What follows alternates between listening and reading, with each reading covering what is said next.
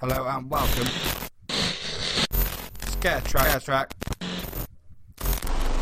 Scare Track podcast. Welcome to the Scare Track podcast, the UK's first podcast dedicated to the scare attraction and haunted house industry. However, please be advised that we have no censor. The language used may be of an explicit nature and is not intended for younger listeners or the easily offended. All views expressed are those of the individual host and do not necessarily reflect those of ScareTrack, our guests, or any of our associates. So, if you're still here, let's get scared. So this is where our adventure begins. Oh! My god! Ah! I scared myself! Kate Monroe is screaming. Spoiler alert, freaking awesome.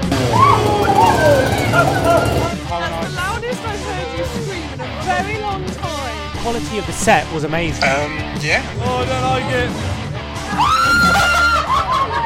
Hello and welcome to this very special feature episode of the Scare Track podcast brought to you by our partners across the pond, Haunted Attractions Network. Now, before I get onto this episode, please do head over and go and support the Haunted Attractions Network, whether it's their podcast, whether it's their social media, Oh, absolutely everything. Even join their mailing email list because the information and content Philip Hernandez puts out there is second to none. I'm loving the videos, loving the podcast, loving getting a newsletter and, and all the, the written, uh, you know, all the written content on their website as well. Head over to hauntedattractionsnetwork.com. It's all on there and he's bringing some amazing content uh, for haunted attraction lovers, um, including this latest episode. Now, Philip was very, very kind, reached out to me. We, we have a great working relationship. Um, and he recently just released uh, one of his latest episodes, um, and it's about women uh, in haunting. Uh, it's uh, within haunted houses. Uh, recently, there's been a brand new book released, "Not Afraid to Slay." Uh, it's been written by Jan Knuth and Candy Cross. Now. Jan joins Philip Hernandez of the Haunted Attraction Network to discuss what she learned while writing this book. And like I say, it's all about um, women of the haunt industry. And I don't want to give too much away and, and, and explain how this book was, was created and, and the, the sort of the movement that's now happening in America regarding women in, in the in the scare industry in the haunt industry because Philip goes into that within this episode. He's actually been actually been so kind to let us play his episode in its entirety within this special scare track episode. So take a listen, uh, take it all in, and then at the end I'm going to give my thoughts on what I've heard. I was actually really quite surprised uh, about this interview. Um, and, and Philip was right. He he he said it would be intriguing to see what we thought about it here in the UK. That it's a perfect kind of episode to get people thinking, um, not only over in the states but here in the UK as well. Um, but I am um, I- I'm just a, a single I'm a straight white male, so I, I'd be giving it maybe a little bit of a of a, a one sided viewpoint. So I'm going to get Hannah into the podcast as well to ask her a few questions regarding being a female within the UK scare industry. Now I've um, listened to this uh, episode, this uh, Haunted Attractions Network episode, and and I, really was I really was quite surprised, and um, I'm glad it's all moving in the right direction. I'm glad that there was a, a women in haunting uh, panel. I'm glad this book, Not Afraid to Slay, Women of the Haunt Industry, is now out. Go and get a copy. I'm going to get one and have a read myself. Um, but I'm going to get Hannah on. Uh, who is one my wife, but also my partner in crime when it comes to the Scare Track podcast. She's been within the scare community as long as I have.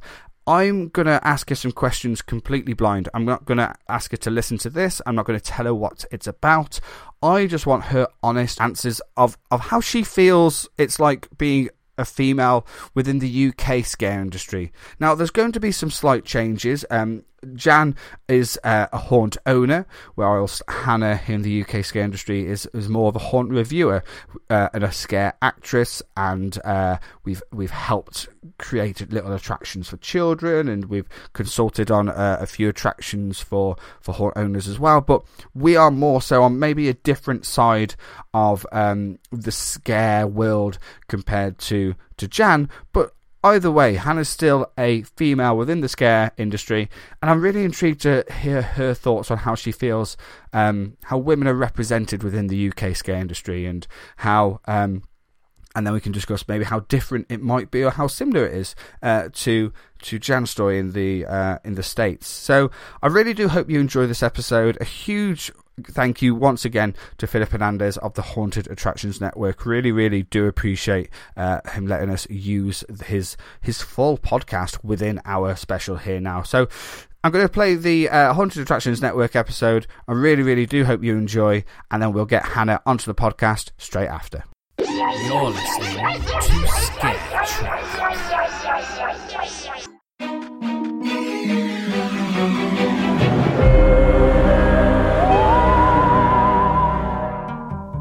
Ever since the first Women in Haunting panel at HauntCon, a movement has been building to acknowledge women in the haunt industry. And now, finally, we have an industry book telling their stories. Not Afraid to Slay Women in Haunting is a new book by Jan Knuth and Candy Cross. Coming up on today's show, Jan joins me to discuss what she learned while writing this book and how it can help you engage your community and sell more tickets. From the Haunted Attraction Network, I'm Philip.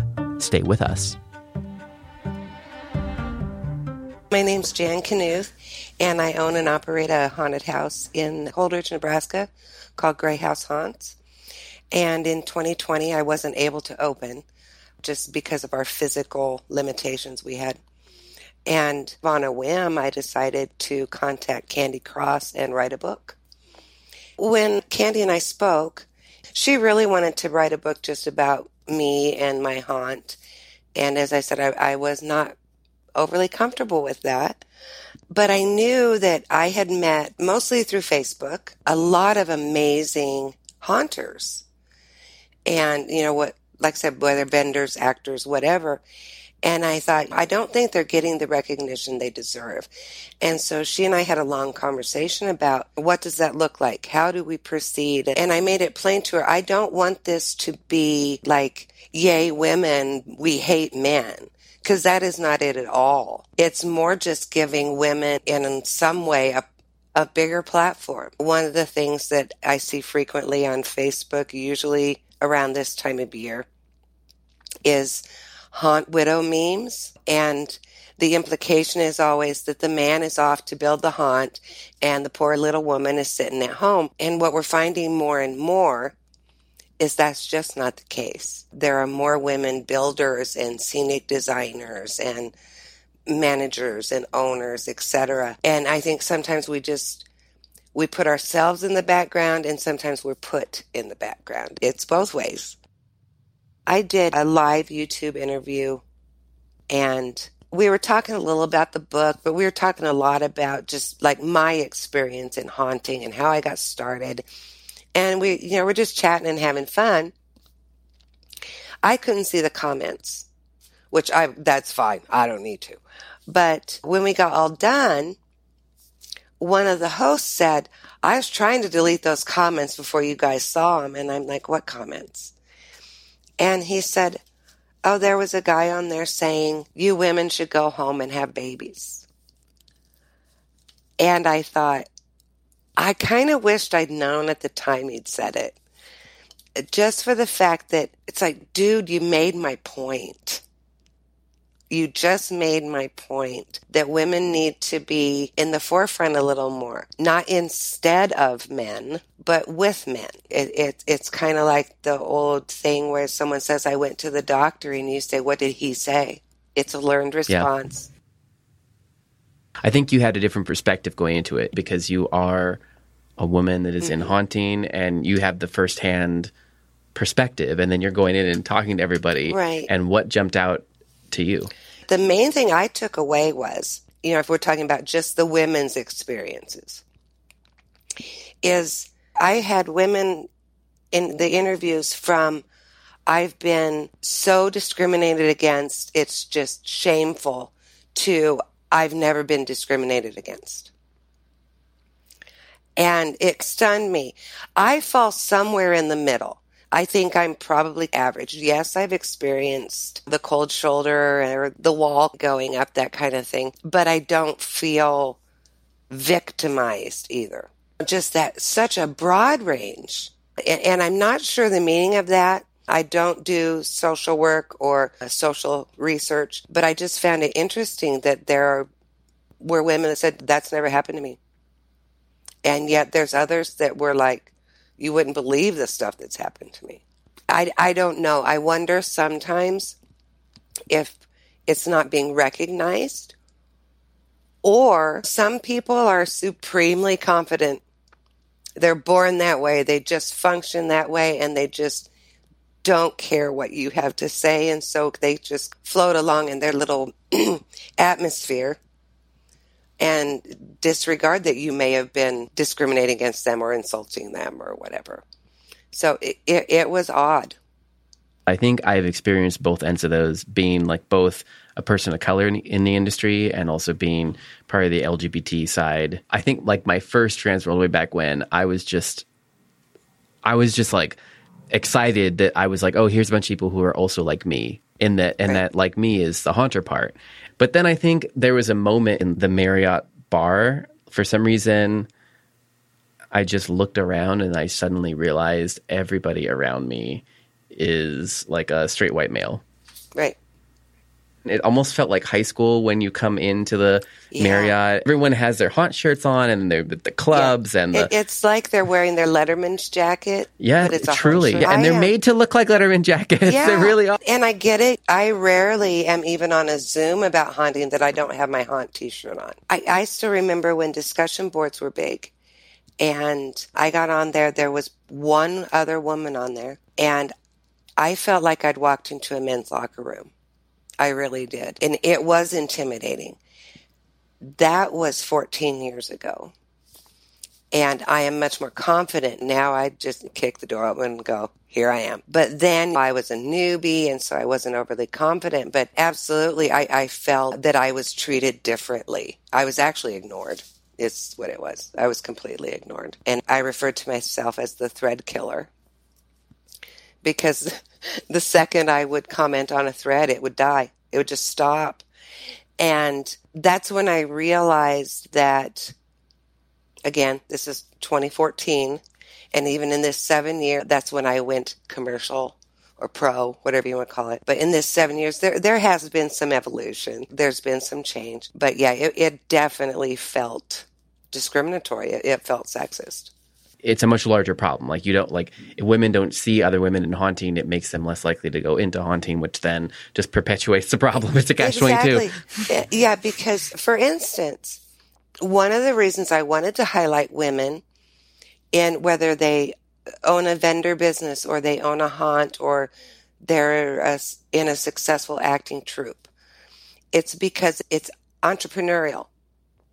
It's women that are, are entrepreneurs. And we need to see ourselves that way in order for younger women coming up to achieve those things. I casually said to my niece a year or two ago, I said, Oh, I really wish I'd been a cop. And she said, Why didn't you? And I said, Because in rural Nebraska in 1983, there weren't female cops. I had nothing to tell me that was okay. That was a possibility for me because I didn't live in California and I didn't know Charlie's Angels. And so that, that wasn't realistic for me. And I could see this light bulb go off in her head that if we don't see it, we don't think we can achieve it. And are people at fault? Yes, but also we're not. We have to just keep making progress, keep going down that path, and eventually we'll get there. But I'm, I don't think there's an end point. I think we can always improve.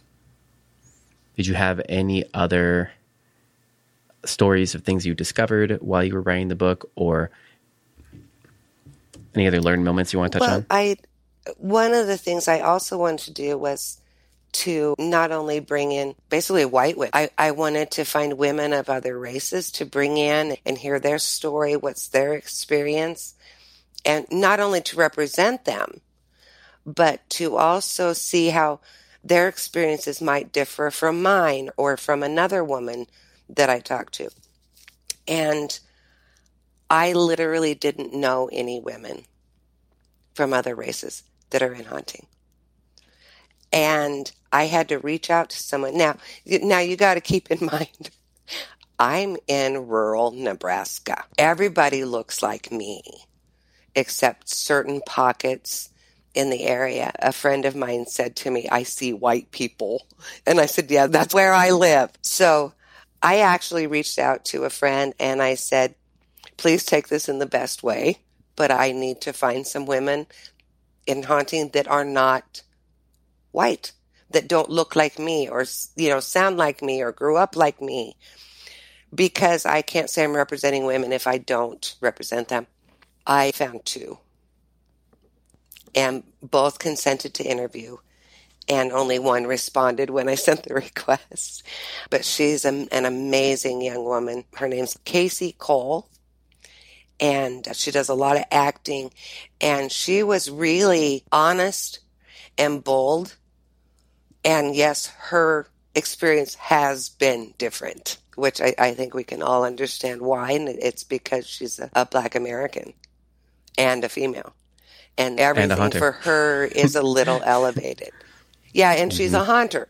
And so you add all of those things together. And uh, I think she has almost a whole chapter in the book, honestly. Yeah. I'm so curious to dig into that. Like, how did you feel? Well, it, it sounds to me like uh, you started this journey, and I'm already seeing how you've almost gone down a mini rabbit hole. When you Yeah. started it where you see your friend comes over and your friend your journey could be a story and you're like uh, i want to make it about a little bit more than that. And then you're like oh my gosh look at all these other women. And then you Yes. had that moment where it clicked when you were like wait all these women are white women? Yeah, and so then you're like wait my book should be more diverse even than this. Yeah, and my- then Exactly. Even the thing that I wanted to do, which was represent women, in the beginning, I wasn't representing women. At first, I was representing white women, mm-hmm. mostly middle aged white women, or however you want to define middle. I'm still very young. But yeah, and it, it was really important to me to have that at least an awareness of diversity. And I, I did only get to hit it in just little pockets. I had one actress that was a member of a minority. I had one male interviewee who happens to be a gay man. I tried, but yeah, it was a rabbit hole. It was how far do I want to go with this? Do I want to become adversarial or do I want to pretend these things don't happen? And so I really tried to land somewhere in between. I don't want to alienate people because that's not how we get change. But if I can present to somebody and say, this is what happened to this actress, and that's not okay, but this is still a wonderful community and industry to be involved in. We just have some faults, just like any other community or industry. And I, I think the the awareness of diversity, lack actually of diversity, is is really small. I think most of us don't pay attention to it. Um, and again, I think highlighting actresses, owners, whether they're male or female, but of other ethnicities, is beneficial to all of us. We always talk about how we can't staff our haunts. Let's open up these communities and show them you can belong here too. Haunters don't have to be just white people. why do you think that we're not paying attention to this or why do you think that it is where we're at right now Well, that's a good question. I don't know if I have an answer that's very nice.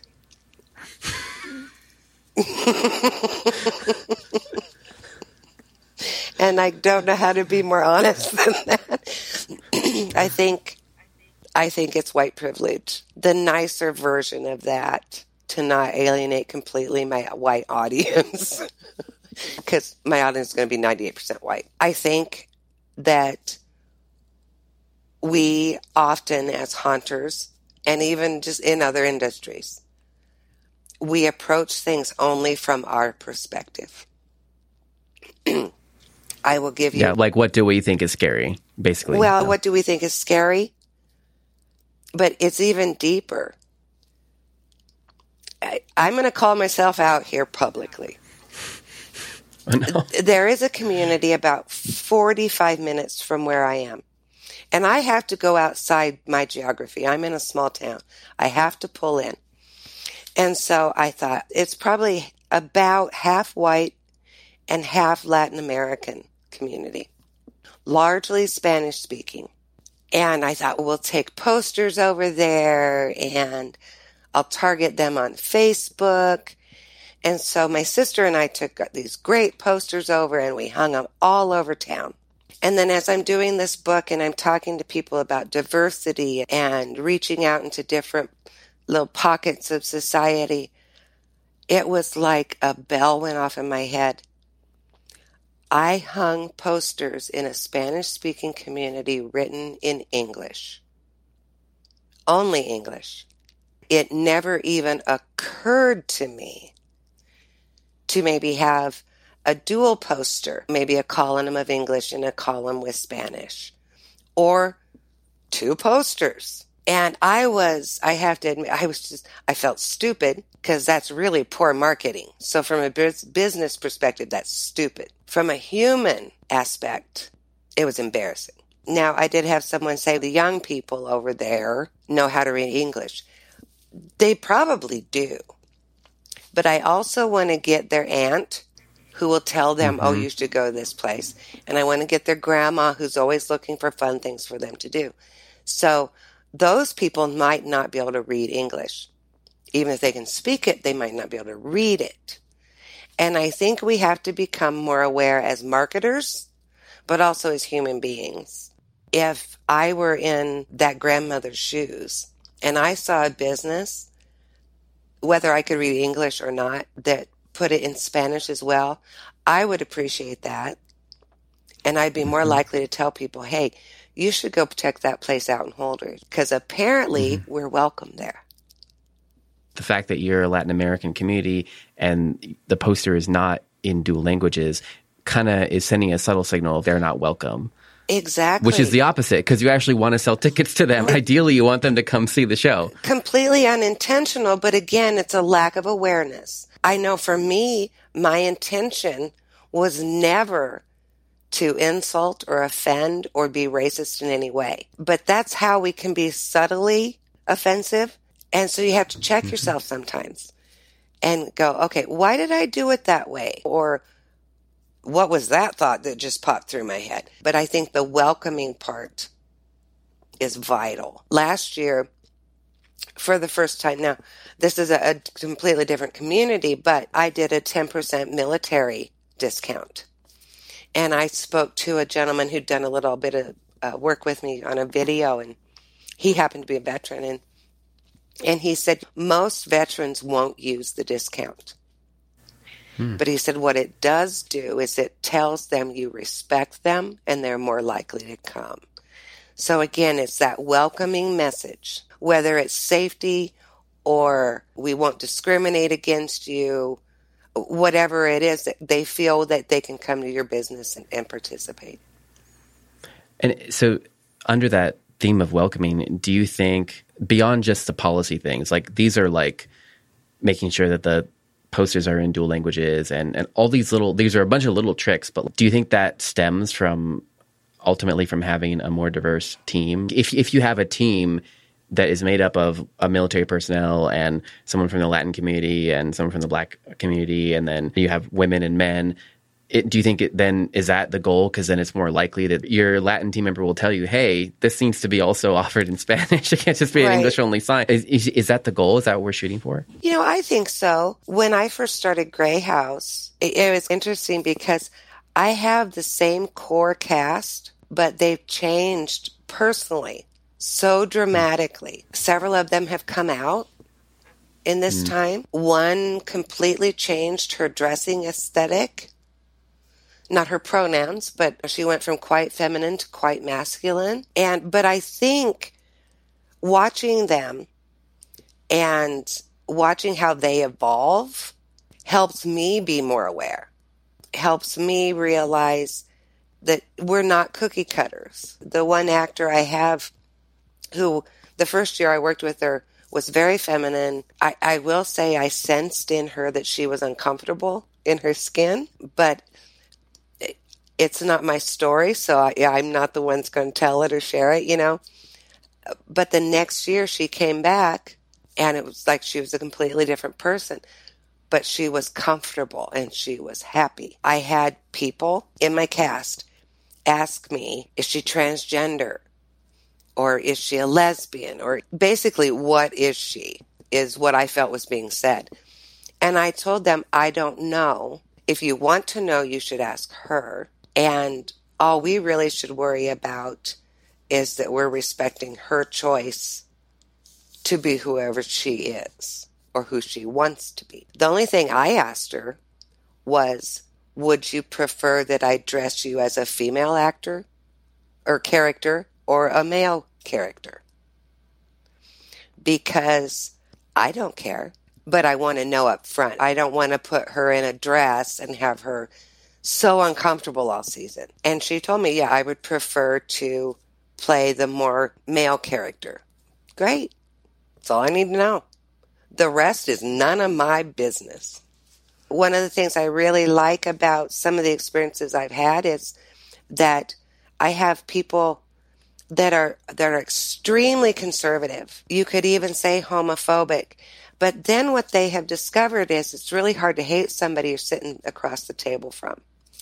And they start to see that that young man is just a young man. He's not that gay guy. He's your coworker. He's he's your friend. And I think too some of the the people that have come out while they worked with Grey House have come to realize that um, sometimes you got to cut people a little slack and give them just a little time to learn and adjust.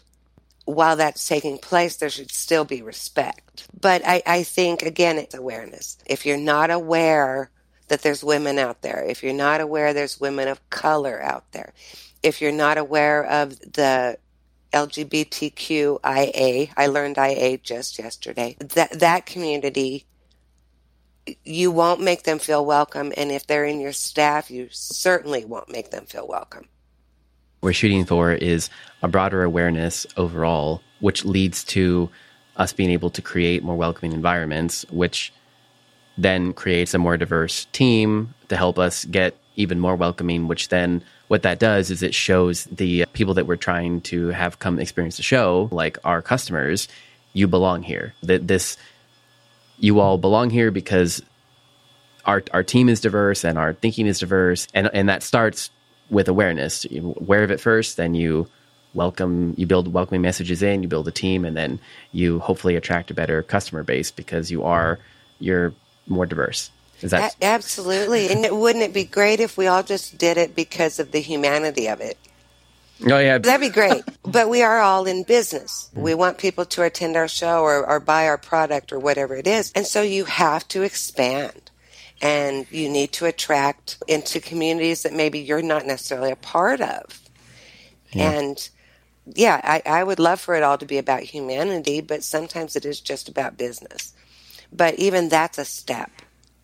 If the first step is getting that awareness how do we do that we can get the book and we can read the book and that will tell us stories there's one step how else can we build awareness It's the things we use in our marketing. We use Facebook and we use Instagram and things like that. Go see other haunts. What does their cast look like? Do you have the opportunity to have your cast look that way? And that's people of all shapes, sizes, colors. We become familiar with what's around us. I can remember when my niece saw a black man for the first time. And she was maybe a year old. And she was just staring at him. And it was like, oh my gosh, quit staring at him. And he said hello to her. And he said, I look different, don't I? And he put his hand out to her. And she reached out with her little tiny finger and she touched his skin. And she looked at him just so shocked because he felt like her dad, a man's hand. Mm-hmm. She learned as a baby what we could all learn is whatever you're around is what you're used to. So if you aren't used to people of other races, other genders, other sexual orientations, maybe you need to get more comfortable with that. Yeah, know? it, sounds a little bit like your journey too, where you started looking around and having conversations and asking questions, and then you fell down this rabbit hole. Yes. Yeah, it has been a rabbit hole. It, it absolutely has. And yeah, one day I might even crawl out of it. I don't know. I might just live there. I, it's a very interesting thing to to talk to so many different people. We all have the same core story.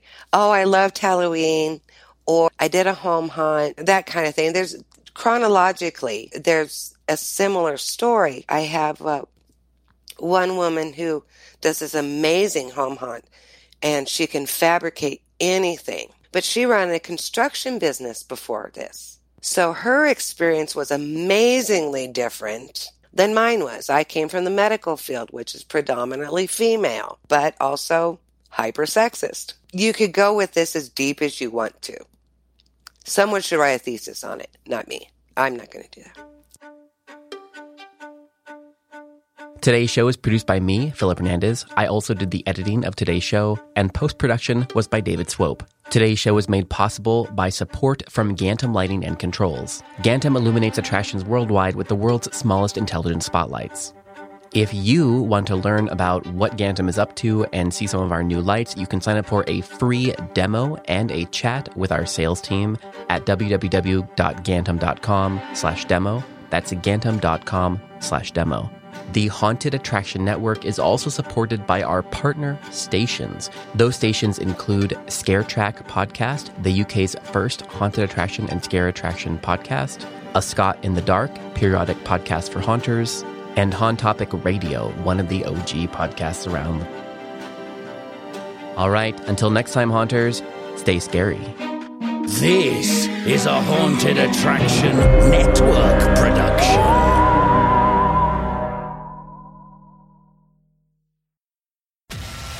Vision, proud sponsors of the ScareTrack podcast. UVE are a multi award winning themed attraction and design company, providing bespoke themed attractions, theming, events, and experiences. Contact UVE today by visiting unlockedvision.com. Now, let's return back to the show. And remember, let's get scared.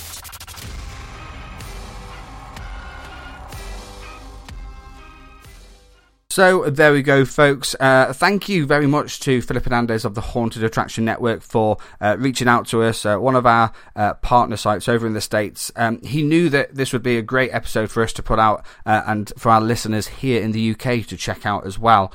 Uh, so I thought I'll just give a little bit of, of my thoughts um, back after that interview.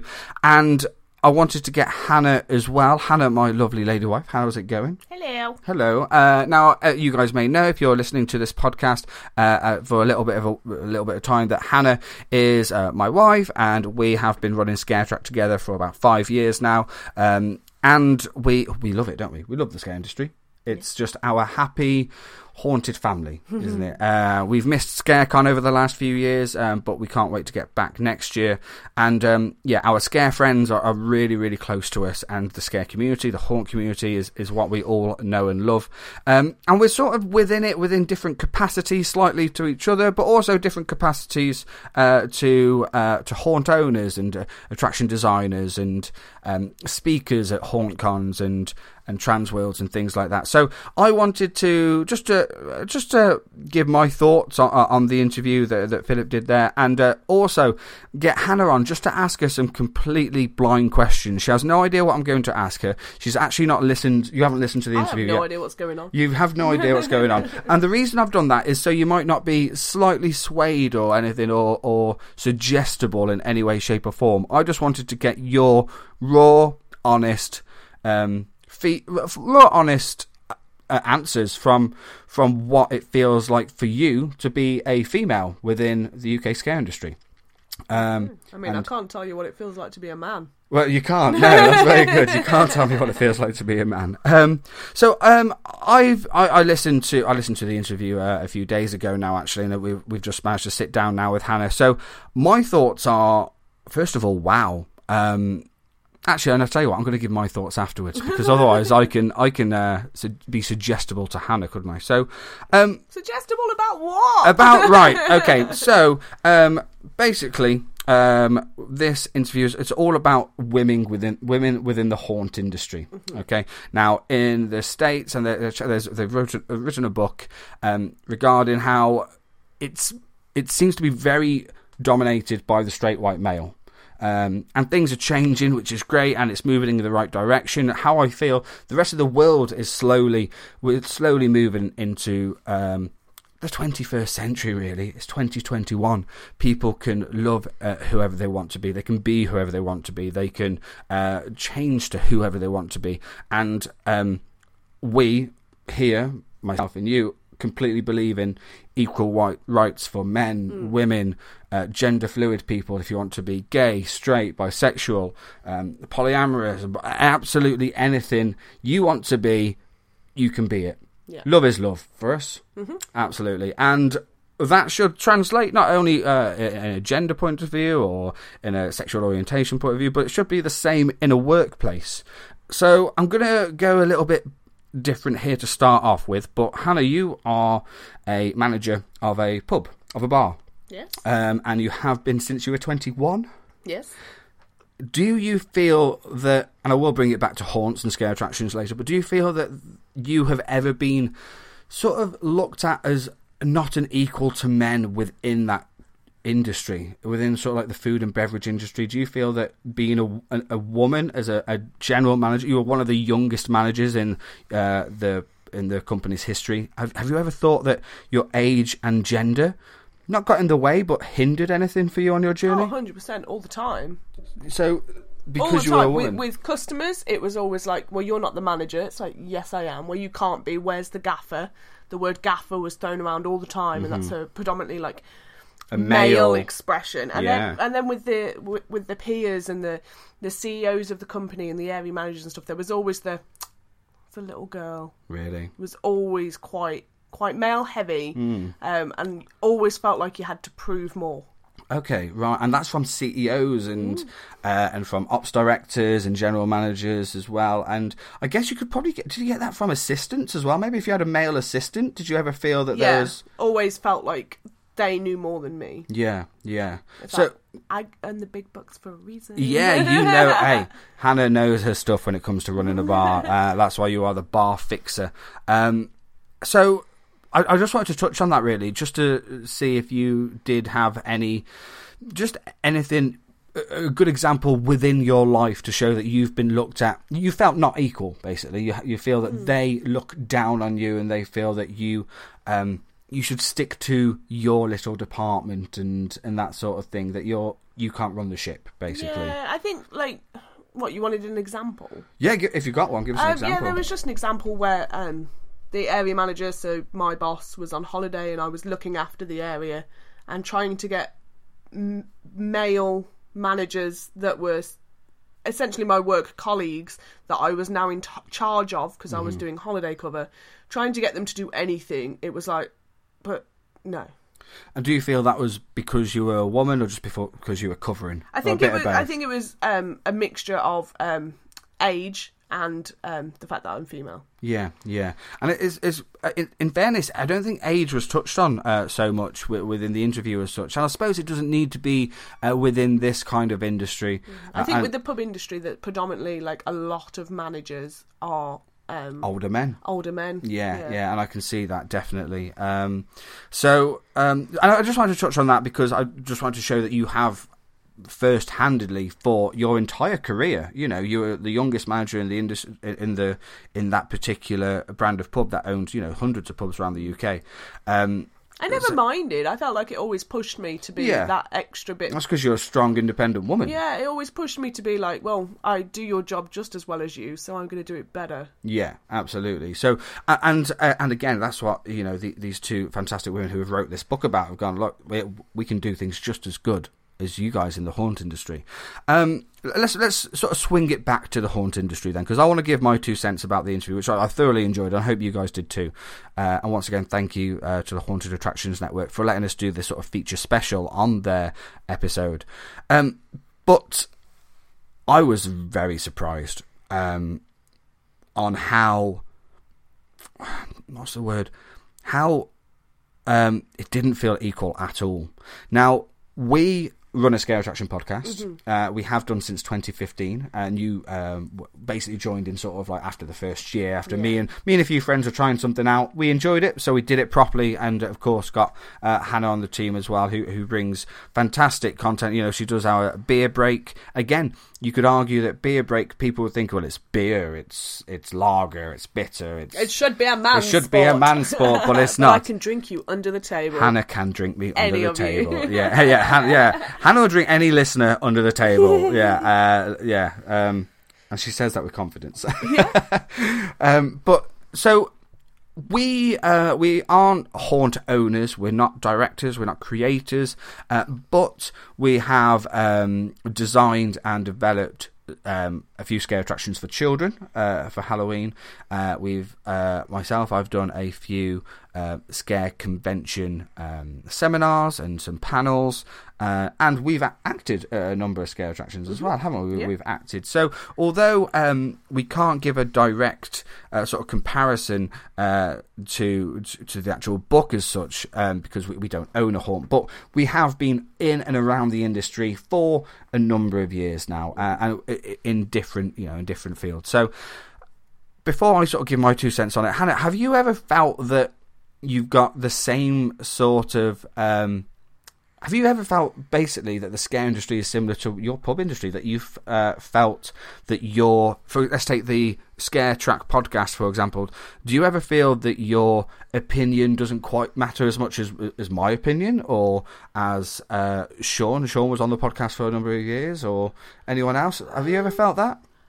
I don't think so. No. I don't know. Like it's hard because when we get invited to attractions and stuff, it's predominantly as press, and you don't belittle your press Of course, because then you get bad press. very good point. So I've never really had like attraction owners um, make me feel um, or like PR teams or yeah, anything like I've, that. yeah. I've never really had that. I've had um, uh, I've had like some people in the industry make me feel like um, my worth is less than yours. Mm-hmm. Um, but I wouldn't say that that's like attraction owners, and I wouldn't say it's affected me at all. Would you know, also- You, you predominantly do the podcast. I was just about to say, would you say that's gender, uh, like gender related, or would you purely say it's, it's because people know that I, I predominantly do the editing, I predominantly do the recording, the filming, and things. like that. Basically, I do I do most of it, and that's only because you work more hours than me in your in the day job. I can finish work at eight o'clock at night, but you could be working till one in the morning. Yeah. Um. So that's just the way that our life works, and it's the way that we we we, we live. I But- think- would you say it was because they think it's because you're a woman, or just because they know that I take a lead role in these things only because we'll of never time? know.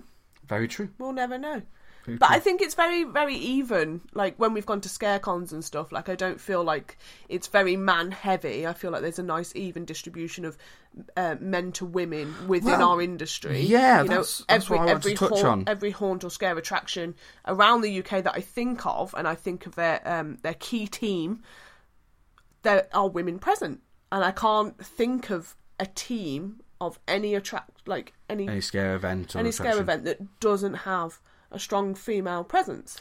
I I agree. I really do, and and this is why I was, I was really quite shocked on the actual listening to the episode. Um, so let's take um, let, us take our listeners for, for starters, um, and we have them all around the world. Thank you so much. But um, listening, looking at the statistics, and especially over on our Instagram and stuff, it's very 50-50 between men and women. Um, now, granted, on our social media, not quite everyone will watch every video we do. Not everyone will listen to every podcast we do. Some will pick and choose. Some will dip in and out. Some people just follow for the sake of a follow because they like a few pictures that we've put up. So I understand that. But when it comes to our demographic on all our social media pages, it's very, very split down the middle of men and women, um, which um, I think might come to a surprise to lots of people. However, when we are so let's take it from our point of view of just looking at these attractions and you say sort of teams that are creating these haunts and scare attractions. Let's take the uh, scare actors group that i run here in the uk it's the biggest collection of scare actors within the uk all on facebook. Again so many men so many women. And there's never ever once in my opinion i've never seen in the nearly ten years we've been sort of within this industry, anything anything derogatory or anything any comment made regarding gender. I don't think I have. I really I, whether we are just living the dream and we've missed it or ignorance is bliss. I don't know. But do, uh, do you have any? I mean, I might be completely oblivious to it. Like you say that I'm oblivious to most things. You know, we, we were walking down the streets in Amsterdam once, and Mikey was like, "Get on the other side of me." I was like, "Why?" He's like, "Are you completely oblivious?" Like men were trying to sell us drugs in the street, and I was just walking around like, "Tra la la." Absolutely. Um, so maybe I am like completely oblivious to it, but I've never really felt any attraction owners um, have been sexist towards me No. or, or um, treated me differently because I'm female. No, I don't think so either. And in fairness, if we're going to take a, a very new example, we just released over on our social media um, that a, a, a an escape room slash haunted attraction, a brand new event coming this October. Uh, we are supporting and sort of sponsoring the event, something very new for us. Um, Hannah has had more uh, questions about it than me. Again, I don't think that's a gender thing. I think that's just they see that Mikey and Hannah run the Scare Track podcast, along with our guest hosts as well, Dan and Jess from UK Haunters, Kate Monroe, uh, Polly from Horrorbox. Um, but again, uh, and and that's a very diverse team. Uh, Dan, you know, there's three men, three win, women, uh, and Erin over in America is running our, uh, you know, a new American section. Oh, so, so there's more women there's than more men. women than men, in fact. You know, So if you want to apply and you're male, but again, uh, again, I've not choose her because she, was a woman. I chose her because she was a, you know a, a, a person that we've got to know over the years who loves haunts just like we do. Um, again, uh, Polly, amazing writer for Horrorbox. Kate, a, an amazing makeup artist, uh, and, and myself, and you know, and Jess, they make horror films and they made UK Haunters. Again, and we're just here in our tiny studio, bringing everyone together. Yeah. uh, but yeah, I mean, I mean, look at the acting teams. i I mean, let's think of a, a very popular scare attraction that probably gets nearly more than most other um, attractions when it comes to visitor numbers in the UK. It's got to be the likes of Thorpe Park, um, Alton Towers, Tulleys Shocktoberfest, Scare Kingdom. All these places, I've never once come out and thought there were way more men than women. I don't see like man or woman when I'm being scared. Like I don't get True. scared by a clown and go, "That was a scary female clown," Mm-hmm. or "That was a scary male clown." I'm like, "That was a scary clown." Yes, yeah. Well, that's nice as well. Though, that you look for them for the character and not their gender. Absolutely. But because we know quite a handful of them behind the scenes, they're thinking behind the scenes. So let's take um, Thorpe Park for example. I know that behind the scenes there, Steph Ricketts is running the show. Uh, again, a, a female lead, um, and uh, her team are uh, Leah Parker, Molly Cliff. uh, Again, uh, fantastic females within this community. And again, I don't I don't look at them as females. I, I look at them as supervisors of Fright Nights. Yeah. I look at them as people. Um, because I just don't think there's that. I there is always and ha, ha, there's always been gender inequality, um, and unfortunately, I think there might always be gender inequality, and it's not right. It's not good. It's 2021 it shouldn't be happening. However, I believe from my point of view, and again, that's why I wanted to get you on here because I'm I am I'm the straight white male in the room. Uh, so it'd be unfair for me to just give my two cents and say that's what we've got here in the UK. Uh, that would be unfair. So I wanted to get you on as well. Yeah, but I- do you I- ever? I mean, let's. I mean, just any. I mean, Fear at Avon Valley. Um, UVE created a handful of their attractions along with the team. That's Seb and Jade, a man and a woman. They've worked alongside Doug and Hannah, a man and a woman. They both genders take the exact same lead role within those Maybe companies. we're just quite um, different to the US. Then I don't know. And maybe maybe it might be an age thing. Like a lot of um, new up and coming um, companies um, and people like leading these attractions in the UK are actually quite young. especially the likes of you know Trixie with um with Warsaw Scare Maze. Um, again, his team is always very. Uh, another thing I wanted to point out as well. Actually, let's let's talk about Warsaw Scare Maze. And I know the guys won't mind me discussing this, um, along with um, a number of haunted attractions in the UK. Although this is, uh, the interview is mainly talking about women within the industry, but they did touch on race and also touched on sexual orientation as well. The fact that Philip said that he was in um, the Transworld and it, he was looking round and it was full, absolutely full of the straight straight white male. They actually looked like uh, jocks from a from a high school. It's it's, Ooh, it's no. that sort of uh, yeah, I know. So to me, that just feels so different Yeah. to the scare industry in the UK. So if we take our ScareCon, which is the only comparison we can make really, far smaller scale, far smaller country. So I understand that. Now I would say, and I don't want to put um, statistics on anything, but around the room, I can look round and within my eyesight, I will see men, women, straight, gay, everything. Uh, uh, we we have multiple gender fluid people within the industry. Um, we had uh, we have uh, people of different races within the industry. Um, so when I heard that, I was like, "Gosh, it sounds like it sounds like high school." It, I was surprised, like to think just straight white men looking like jocks. You know. Yeah. Um, would you agree with me sound there? any fun. it just surprised me. And don't get me wrong, this isn't us trying to badmouth that situation. I know that you know things like this book and time progressing. I mean, the issues do have to be out there. Like, Yeah. there, there, is a, a group specifically to Park Scares and Glitter. They d- specifically um, look at the LGBTQ plus side of stuff, and Absolutely. they create LGBTQ plus um, events where people Yeah. can, can go to scare attractions in a safe environment Yeah. as, as a group. So there obviously is an issue out there. I just never see it true, true. because everyone's always so nice. absolutely, absolutely. Um, I, I totally, I, I totally get what you're saying. And, and Park Scares and Glitter, who are they're like a review site similar to us. They they write blog, blog posts. A really lovely team. Again, very diverse team of men, women, Women! uh, lot, uh, women, um, uh, straight and gay as well. You know, uh, again, a very diverse group. Um, we so there is obviously and we, you know we are still we put up our flag for for pride month as well so and there is, will always be unfortunately there will always be discrimination about things you're not used to. And and they touched on that in the interview. If you're not surrounded by your surrounded by that sort of thing or if you're not open to that sort of thing um it can scare you or you can look down on it or you can be taught wrongly about things you can have a, a bad judgment or bad thought process uh, regarding something that's not the same as you I don't know whether it's because myself and Hannah we're extremely open to anything and everything. You can be who you want, love who you want, I mean, marry who you want, and shag who at you want. at as the end of the day, I go to a scare attraction to get scared. I don't care if you know it's a, a wildebeest that's running it that's you know suddenly become articulate in English. I don't like you know what I mean. Like it doesn't bother me. No, no. at all. and, and and I think we're lucky because we look at it, we are within the haunt community, but more so from the outside perspective.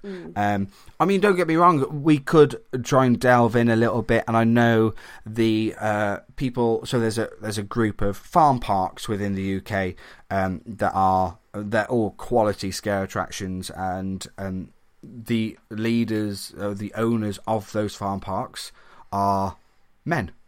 They are. Now, I have never seen or heard of any gender inequality within those businesses. Within Um, farmers. within within farmers, yeah. But I mean, it's a different it's a different breed to us, you know. Fa- farmers, we love them. They put on great events, but they're different people. They are. But I've never once seen or heard, you know, that there's been any gender inequalities or gender differences there. But I do understand that the creators and the owners of maybe five or six of these um, these scare attractions, you know, the the farm park style attractions, they are led by men. Um, but their teams are full of women, whether it be um, and I'm not just talking about costume and makeup because that's I think sometimes a, a box that that we feel that women can get pushed into, um, and and I suppose you can sort of see that when we've seen people win awards for their makeup and their costume, you could argue uh, you know, um, that many of them are women. In fact, Now that's not belittling women. That's just saying that they rock at what they could that that they're good many, at. Many farmers are men. Exactly. You, you know, people do the jobs that oh sorry that they are um, better at. Yeah, and that doesn't mean that it needs to be gender at all. I I guarantee that I could probably sew buttons on my shirt far better than you can. Probably, but And- I could probably lift something and move it quite far better than you can. Oh wow, we're going there. Yeah. No, we're not. We're equal. but yeah, I mean, I don't want to waffle on too long. We, we've spoke for a little bit of time now. Um, but yeah, I just wanted to say uh, first of all, thank you to Philip and uh, and for letting us do. Uh, have this sort of special episode on, and I was just intrigued to see what Hannah Hannah would say. And I think you do agree with me in the fact that we are, I I believe, really quite lucky here in the UK haunt industry. I mean, Um, if you don't agree, let us know. You know, if you've ever felt any kind of inequality or that someone's treated you different um, in the industry because you're um, female, because you're male, because you're non-binary, because you're gay, because you're straight, let us know. Yeah. Um, because I've I've never experienced it.